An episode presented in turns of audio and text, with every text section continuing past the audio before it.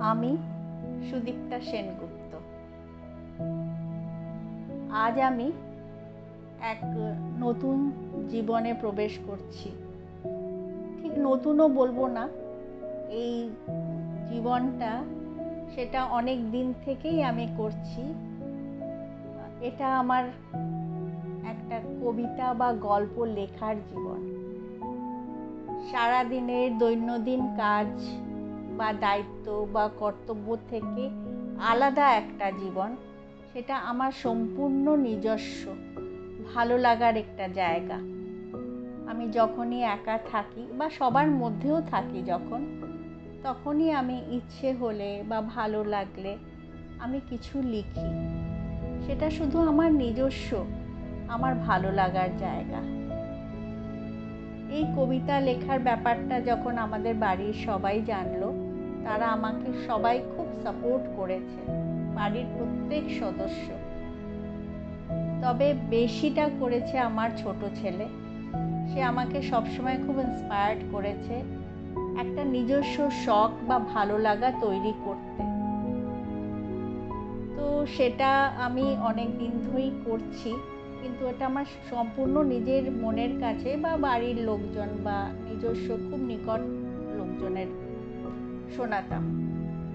আজ আমি সম্পূর্ণ একটা আলাদাভাবে করছি, যাতে অন্যরাও সেটা শুনতে পারেন, তোমাদের সবার যাতে এটা ভালো লাগে, সেজন্য আমার লেখা। তো আজ যেই কবিতাটা আমি বলছি, সেই কবিতাটা আমি লিখেছি ফিফটিন্থ আগস্ট দু হাজার তেইশ মানে দুদিন আগে। এই কবিতা সম্পূর্ণ দেশমাতৃকার জন্য কবিতাটার নাম দিয়েছি বিদায় দে মা। তাহলে শুরু করি। আপনাদের ভালোবাসার আশায় রইলাম। বিদায় দে মা।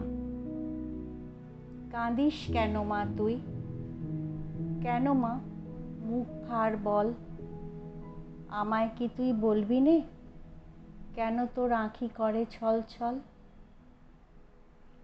মন খারাপ করিস নে মাগো। হাসি মুখে আমায় বিদায় দে, ডাকছে আমায় দেশ জননী। আমাদের কোটি সন্তানের মাঝে সে। মনে পড়ে মা? ছোট্টবেলায় তুই আমায় বলেছিলি, আমার ছেলে হবি তুই বীর। শিখিয়েছিলি দেশ প্রেমের গৌরব গাথা। বলেছিলি সদাই যেন মনে রেখো মম উন্নত শির। কত মায়ের সন্তানরা গেছে, আত্মবলিদান দিয়েছে দেশের তরে। তোর সন্তানকে ছাড়বি নে মা? আমারও যে বন্দে মাতারম গাইতে ইচ্ছে করে। কথা দিলাম মা, আসব ফিরে। আবার তোর কোলেই, তোরই বুকে।